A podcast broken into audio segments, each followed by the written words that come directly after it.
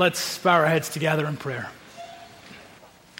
Father, we have just sung of Jesus, who is the same yesterday and today and forever. He is the Alpha and the Omega, the source of life and security, and the one that we need. And so we pray, Lord, that during this time in your word, we would get more Jesus. And it's in his perfect name we pray. Amen. So I want to start this week by telling you a story that it's one of those stories that it's so terrible that it's great. Okay? Um, comes from a pastor friend of mine who uh, shared that early on in his ministry, he was at a church where he was like the pastor of discipleship. And so one of his jobs was to coordinate the adult Sunday school. And, and one week, this guy comes to him and says, Hey, I've got a really good idea for what we should do with our adult Sunday school class this semester. Let's study this topic. And my pastor friend kind of looked at him, and inwardly he's thinking, that's one of the worst ideas I've ever heard. Okay, and so he says, "Well, you know, thanks for the suggestion. I, you know, we'll see, but I, we're probably not going to go in that direction this semester." Well, next semester rolls around, and the guy shows up with like an even worse idea. Okay, and he says to my pastor friend, "Hey, we should study this this semester." And my pastor friend's like, "Oh, you know, I'm sorry." He tries to kind of pastorally love him through it, but the, the guy is really upset that he's brought up two suggestions and they've both been rejected. So, the next time my pastor friend is preaching, and he's an assistant pastor at the church, so he doesn't preach all that often, but the next time he is preaching, he gets up to preach. And as he gets up there, the guy who had brought these suggestions comes marching down the middle aisle. And he sits in the very front row. And as soon as he gets up to preach, he pulls out a newspaper and he opens it up and he keeps it there for the entire sermon. Isn't that great? Like, this is such a gutsy move. I can, I can hardly even believe it. And my, my pastor friend, uh, I would not have the personal maturity to deal with that. You know, like, there would be a throwdown uh, in the middle of you. And I would lose my church, and you would lose some teeth, and it would be a really nasty, nasty situation. I don't know how my friend managed to kind of preach grace uh, through that, but, but through it he did. Now, why do I tell you that story? Um, that terrible story, so terrible it's great. Because it's the perfect, perfect illustration of exactly what our passage tells us not to do. Our passage is a section in the Bible that teaches us about the Bible, and the overall thrust is really that we should receive this word, this living, active, vibrant word that has all kinds of power to bring transformation with, with a meek and teachable spirit. And yet, how often when we come to the Bible do we open the newspaper of our hearts? Now, here's the thing you and I are perhaps wise enough, perhaps fear man enough not to come and actually sit in the front pew. But how often do we do that inwardly? Having a hard heart to the Word of God when it's being taught, when it's being preached, when it's being read, when it's brought to mind when we're in the midst of a particular situation. And this passage is going to tell us that when we do that, when we open up the broadsheets of our hearts, we're really doing nothing but self sabotage. Because there is life in this book for us. Life for me this morning, life for you this morning. Two things it teaches us, two categories in which we can think about uh, its teaching this morning. The first thing we're going to see is that uh, the Word saves us. The Word saves us because it points us toward the gospel. The second thing we see in our text is that not only does the word save us, but the word also sanctifies us. It is the power not just that brings us into a relationship with God, but it is then the power that um, enables us to follow God, enables us to live with a kind of joyful obedience. How is it able to do this? Again, because it points us to the gospel. The word saves and sanctifies because it points us toward the gospel. Let's look at the first of these things together. And open up your Bible with me as we think about this idea that it's the word that saves. We really see this teaching in verse 18, but let's back up to verse 16 that we first read. He opens, Do not be deceived, my beloved brothers. Every good gift and every perfect gift is from above. Don't be deceived, he said. This word is a word that can mean to be lured away, to be enticed, to be seduced. Don't be seduced into thinking, he says, that all your gifts have come from anywhere but from the Lord himself. And what a good word that is to us all. It's a refrain that you've heard me say before and that we'll say again and again as we try to live into it. But the, the reality that so many of us think we hit a triple when we were really born on third base. This reality that we are easily seduced, easily enticed, easily deceived into thinking that all the blessings that we have in our lives are somehow the result of our own work ethic, our own intelligence, our own genius or brilliance. And James says, don't be so seduced. Don't be so fooled, he says. Every good gift and every perfect gift is from above. Every good gift, he says. So, those significant things in your life, perhaps it's your spouse or your family or your children or that job or uh, those meaningful relationships or uh, you know, those big ticket items like your, like your home, all these large things have, have come to you by the grace of God. And not just the big things, but every good gift. So, the small things too. That warm shower this morning, that cup of coffee that were it not coursing through your veins right now, you might have unintentionally have the newspaper of your heart open wide. Uh, the small things, um, the unnecessary things that the Lord gives us. Um, the fact that clouds make fun shapes that you can look at with your kids. The fact that it's enjoyable to step out on a sunny morning. From the big things to the small things, to unnecessary things, every good gift we have has come from God. And not just every good gift, but we read every perfect gift. You see it there? A perfect gift isn't just sort of repeating itself, it's getting at the idea that some gifts are just particularly fitting, some gifts are just particularly appropriate for you or for me. So, uh, Rosie, my wife, one of her love languages is uh, gifts given. And so she is really blessed when you get her a gift, but she's also really good at buying other people gifts. She's really thoughtful and kind of knows to get you exactly what you want. And I may have shared before, but she gets you something and you open it and you've never heard of it in your life, but you suddenly think, I've always wanted one of these. I've always was just like, this is perfect. This is the exact thing that I should have known to want. Right? And that's the way the Lord is with us. He gives us all our good gifts, but He also gives you the perfect gift. He knows you. He knit you together when back in your mother's womb and has had His protective hand on you ever since. And so He knows what you need, and He'll, he'll bless you with that in time. Every good gift, every perfect gift is from above, we read. From above, from God, coming down Look in verse 17 from the Father of lights, the one who created the sun and created the moon and created the stars and created all uh, the heavenly beings. And this God who created these things, uh, in him there is no variation or shadow due to change. God is consistent in his generosity. He is the God who uh, is not somehow uh, sort of capricious in the way in which he deals with his children. You can rely on his goodness toward you. This is the kind of giving God that we have. And before moving to our main point, it is worth pausing and just, just to, to note a point of application that it's very significant for us to learn how to connect the dots from the blessings we have received to the goodness of his hand. You know, when you read, whether you eat, drink, or whatever you do to all to the glory of God, you think, you know, how do I drink a cup of coffee to God's glory? You know, how do you, how do, you do that? And the answer is by connecting the dots to his hand. That as you walk through your life and as you experience and are blessed by the multitude of good things that he has given you, you pause to remember where they came from. And so you pour that cup of coffee and you say, Jesus, thank you for caffeine. Praise the Lord. Right?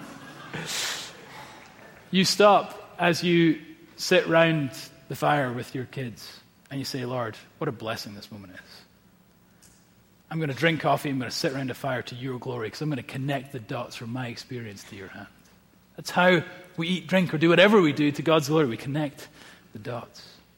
But let's look at the main point then the point that it's the word that saves. We get this in verse 18 of his own will. He brought us forth by the word of truth that we should be a kind of first fruits of his creatures. He begins of his own will, which is really directing us toward this reformed understanding of salvation, that it has come to us by the initiative of God. He says, Every good thing you have, every perfect thing you have is from God. And do you think your salvation is any different?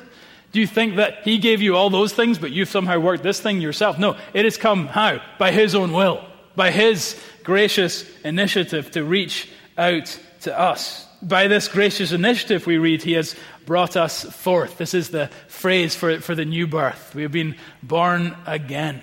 He has taken things that were dead and made them alive in Christ. That we should be what? A kind of first fruits of his creatures. Now, city people like myself find this picture hard to understand, but think of the first fruits of the harvest, which were always given exclusively as an offering to God. And so now we are reading that Christians are like the first fruits of humanity, those who have given their lives now exclusively to God. He's talking about uh, his, his saving initiative, the new birth he's given, the fact that we are now exclusively God's. He's talking about the fact that he has taken a people who are on the path to hell and brought them into a relationship with himself so that they might experience the glories of grace in this life and the glory of eternity in heaven to come. And how did all this happen?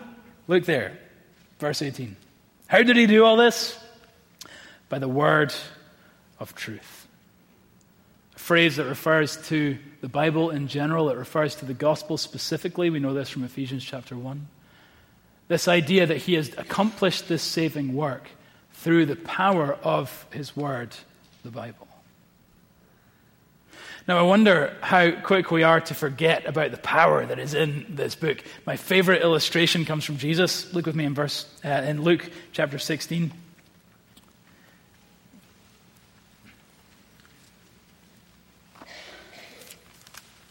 Here's Jesus' story, his illustration to try and communicate the power of the Bible.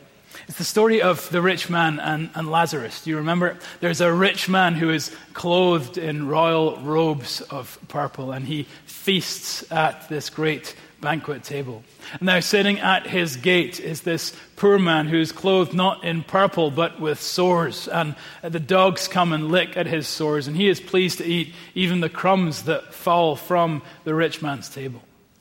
Well, the time comes that they both die, and uh, Lazarus, this poor man, is taken to Abraham's side in the glory of heaven itself. The rich man dies and is sent to a lost eternity, to, to hell itself. And then Jesus plays out this conversation that takes place between hell and heaven. The rich man looks up and he sees Lazarus and he says to Abraham, Abraham, is there any way that you would send Lazarus just to dip his finger in water and place it on my tongue that I might experience some relief from the suffering and torment that I am enduring? And Abraham says, No, this is not possible. First of all, you never paid this poor man any attention in his lifetime. And now there is this great divide that separates the two. Well, okay, Abraham.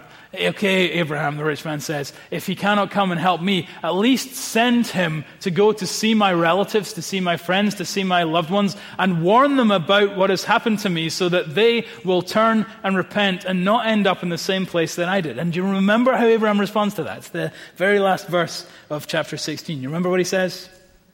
Abraham says, If they do not hear Moses and the prophets, neither will they be convinced even if someone rises from the dead. If they don't believe Abraham and the prophets, they won't be convinced even if someone rises from the dead. Think about the power of this illustration. And it's an illustration so powerful that I wouldn't use it had Jesus not. It would seem like an overreach. Were this, was this not Jesus' illustration? How impressed would you be if you saw a resurrection this morning? You know, we, we wheeled someone down in the aisle here, and we open the casket, and we do some sort of hocus pocus, and they sit up and live. What impact would that have on you this morning? I'm thinking that would be quite impactful. I'm thinking you'd remember this Sunday. You know, remember that Sunday, raised from the dead? Don't remember that. That was a big deal. You know, like that. That's not going to be one of those weeks you forget, right? And Jesus is saying, the power of that isn't as compelling, isn't as persuasive, isn't as convincing as the Spirit working through His Word. In other words, he's saying that when the Spirit is at work in your heart and takes the truths that are here and seals them and applies them to your heart, that is uh, more persuasive than if you saw someone rising from the dead. That's the kind of power that is in this book. It's not just a dusty collection of words, and how often we treat it that way. Bibles scattered all over the house collecting dust, and you know uh, various apps on our smartphone that we can look at the Bible in all kinds of different translations, and, and we, we forget the power that is in these pages. Power more convincing than even seeing someone rise from the dead. Three very quick applications on this on this first point. First one is this: Salvation comes through the Word, and this helps us understand how you become a Christian. And if you've been attending this church and you've been feeling a sort of um, some sort of connection to the truth of the gospel, I want to kind of explain from the Bible's perspective what may be happening there. The Bible says in one place, Romans chapter 10, verse 17, that faith comes by hearing, and hearing by the word of God. In other words, we're saved as we are interacting with the scripture. How does that work? It works as the words go from the page to my eyes, and they go from my eyes to my lips, and from my lips to your ears. And then one of two things happen. Either it goes in one ear and straight out the other ear, or by the power of the Spirit, it goes from your ear deep into your soul, and you believe it. That if you are feeling a tug to believe the things of the gospel, understand, understand what's happening God is working within you to convince you that these things are true as they are. And so don't write it off as some emotional experience. Don't write it off as being, you know, up too late one night. Recognize that the Spirit of God may be calling you to commit to the things that He's enabling you to believe are true. Second quick application is that if you're not at that stage, if you've been attending but you haven't felt that particular draw yet, I want to encourage you that there's nothing more important you could do than read the Bible. Now, it doesn't sound sort of, you'd think I'd have a better answer, you know, or a more interesting answer. But you really need to understand, you know, you don't need to hear from me. I have nothing for you oh, apart from what's in here. Um, you know, even things like go to Christianity Explored. Yeah, go to Christianity Explored. But do you know why? Because they're going to read through this.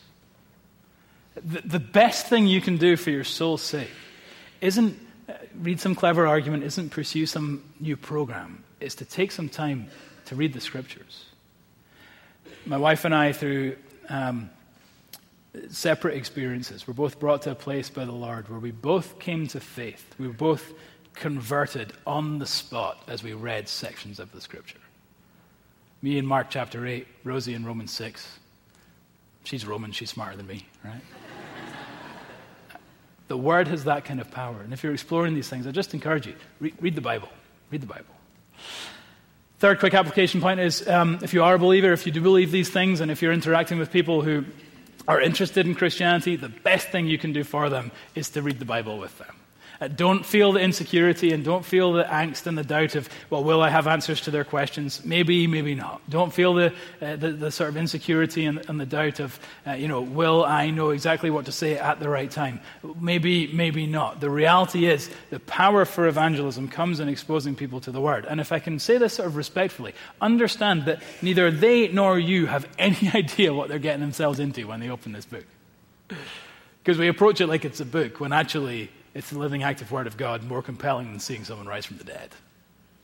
And so you can do no better thing for your lost friends, your lost relatives, than, than bring them to the Word. The Word saves because it teaches us the gospel. Second thing, though, I want to see in this passage is how the word also sanctifies. What is sanctification? It's the process where we become more holy, the process where we become more like Jesus, the process whereby we become more like what we were intended to be in Eden and more like what we will be for eternity. It's the process wherein we become the full potential of what God created us to be in His image and then in Christ. It's how we live Christian lives with any sense of joy and with any sense of obedience. And this passage teaches us that we do that by the Word. See, I don't know how you felt as we read this section, but let me read some of it again. Verse 19 Be quick to hear, slow to speak, slow to anger. Verse 21 Put away all filthiness and wickedness. Verse 21 again Receive the word with meekness. Verse 22 Be doers of the word Verse 26, bridle your tongue. Verse 27, visit orphans and widows. Verse 27 again, be unstained from the world. When you hear these commands, how, how do you feel? See, t- to be honest, I feel two things that I, th- I think a lot of us do. On, on the one hand, I feel despair. Because I get this picture of what the Christian life ought to look like. And I just know it doesn't really describe me. It doesn't really describe me. And I, have got to be honest, this was a really convicting week for me to study this text because it has to do with uh, has a lot to do with the tongue and how you use your words. And that's convicting for me because I'm a preacher, so words are sort of kind of my thing, okay, and I love words. But it means I can also use words in quite a devastating fashion. And I can be quick with a harsh word, it just rolls off my tongue. I'm not so much the guy who, you know, you know when you play back the argument in your head and you wish you'd said something, right? I'm more the guy who plays back the argument in his head and wish he hadn't said something, you know? Uh, this is challenging, convicting to me. As I think about the things that we're commanded to do, it's just, it just doesn't seem to match who I am. And then on the other hand, we swing from despair over to denial, where we open up these pages and we think of all the people who really need to hear this, okay? So my wife, she really needs to hear, be quick to hear, right? Um, and, you know, uh, other times be slow to speak and slow to anger. And so and so, if you hear what they did, they last did, they really need to learn to put away wickedness and filthiness. And so and so needs to do, learn to bridle his tongue. And they're not as generous as I, and so on, so on, so forth. Living in this sort of sense of denial as if this word was not primarily addressed to you. And so, as sinful people in this world, we swing between despair and, and denial, and neither is the gospel place to be. And I want to just share in the moments that are left the relief that came to my soul when I understood from this text how the gospel is the way out from that kind of living. The gospel itself is the way out from that kind of living. Look with me at, at verses 23 and 24. If anyone is a hearer of the word and not a doer, he's like a man who looks intently at his natural face in a mirror. For he looks at himself and goes away and at once forgets what he was like. I used to read that section as almost like a rebuke. You know all these things that you're meant to do. Be you know, quick to listen, slow to speak. You know all these things that you're meant to do, and you just don't do them. You're like a man who looks at his face in the mirror and just goes away and forgets about it. And that's just what you're like. You're just that kind of person who, who never follows through on, on what it is you're meant to do. You should, you know, feel bad about yourself. and then studying this week, I realized that's actually not what it says. it doesn't say, is like a man who has a to do list and forgets to do it. It says, is like a man who looks at his face in a mirror and forgets what he looks like. Gospel principle for living. The Bible always tells you who you are before it tells you what to do. The gospel always tells you who you are before it tells you what to do. In the gospel, the indicative that who you are in Christ always comes before the imperative what you ought to do for Christ.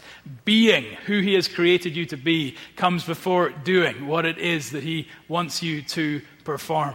This is the gospel pattern that is clear throughout all of scriptures and again for us here in this text. Why? Because we're called to hold up the word like a mirror and not see a list of things that we have neglected to do, but see in that mirror who it is that we are.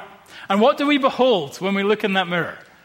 We see ourselves as moral failures who are greatly loved. That's what this mirror shows us. Yes, the mirror of the Bible shows us our sin. It shows us our brokenness. It shows us the reality that we are not those people that God, the Lord has created us to be. And that's just for me a fact about the way I am, and a fact for you about the way that you are. But it doesn't stop there. It goes on to speak of the reality of grace and the reality of the gospel. That in this mirror we see, yes, our sin, but we also see a Father who loves us, and a Son who sacrifices for us, and a Spirit who empowers us to follow in joyful obedience. We look in this mirror and we see, yes, moral failures, but we see that we are greatly loved. We see that we have failed, but we see that He has succeeded. We see that we have failed, but we see that He is victorious that our identity is not controlled by the things that we have done, but controlled by the things that Christ has done for us.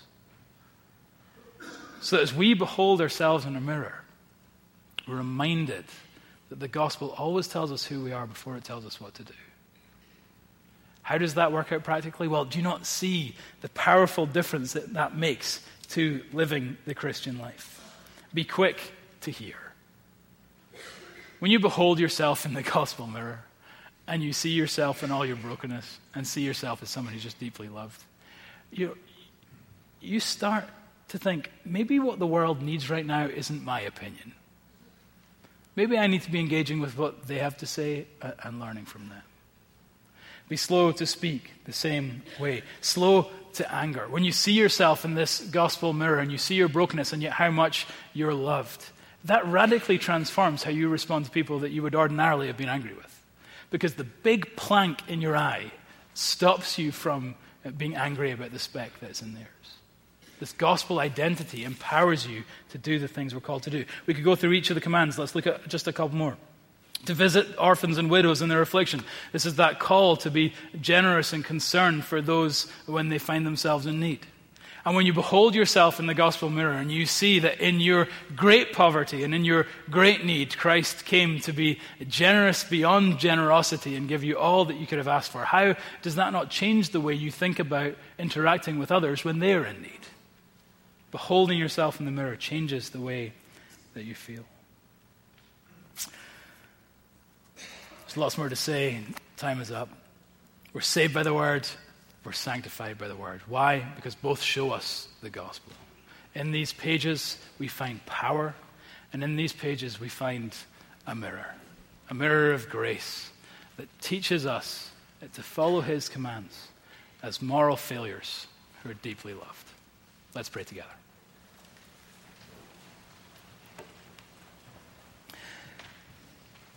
Father, we thank you for your scriptures, and as we reflect upon them,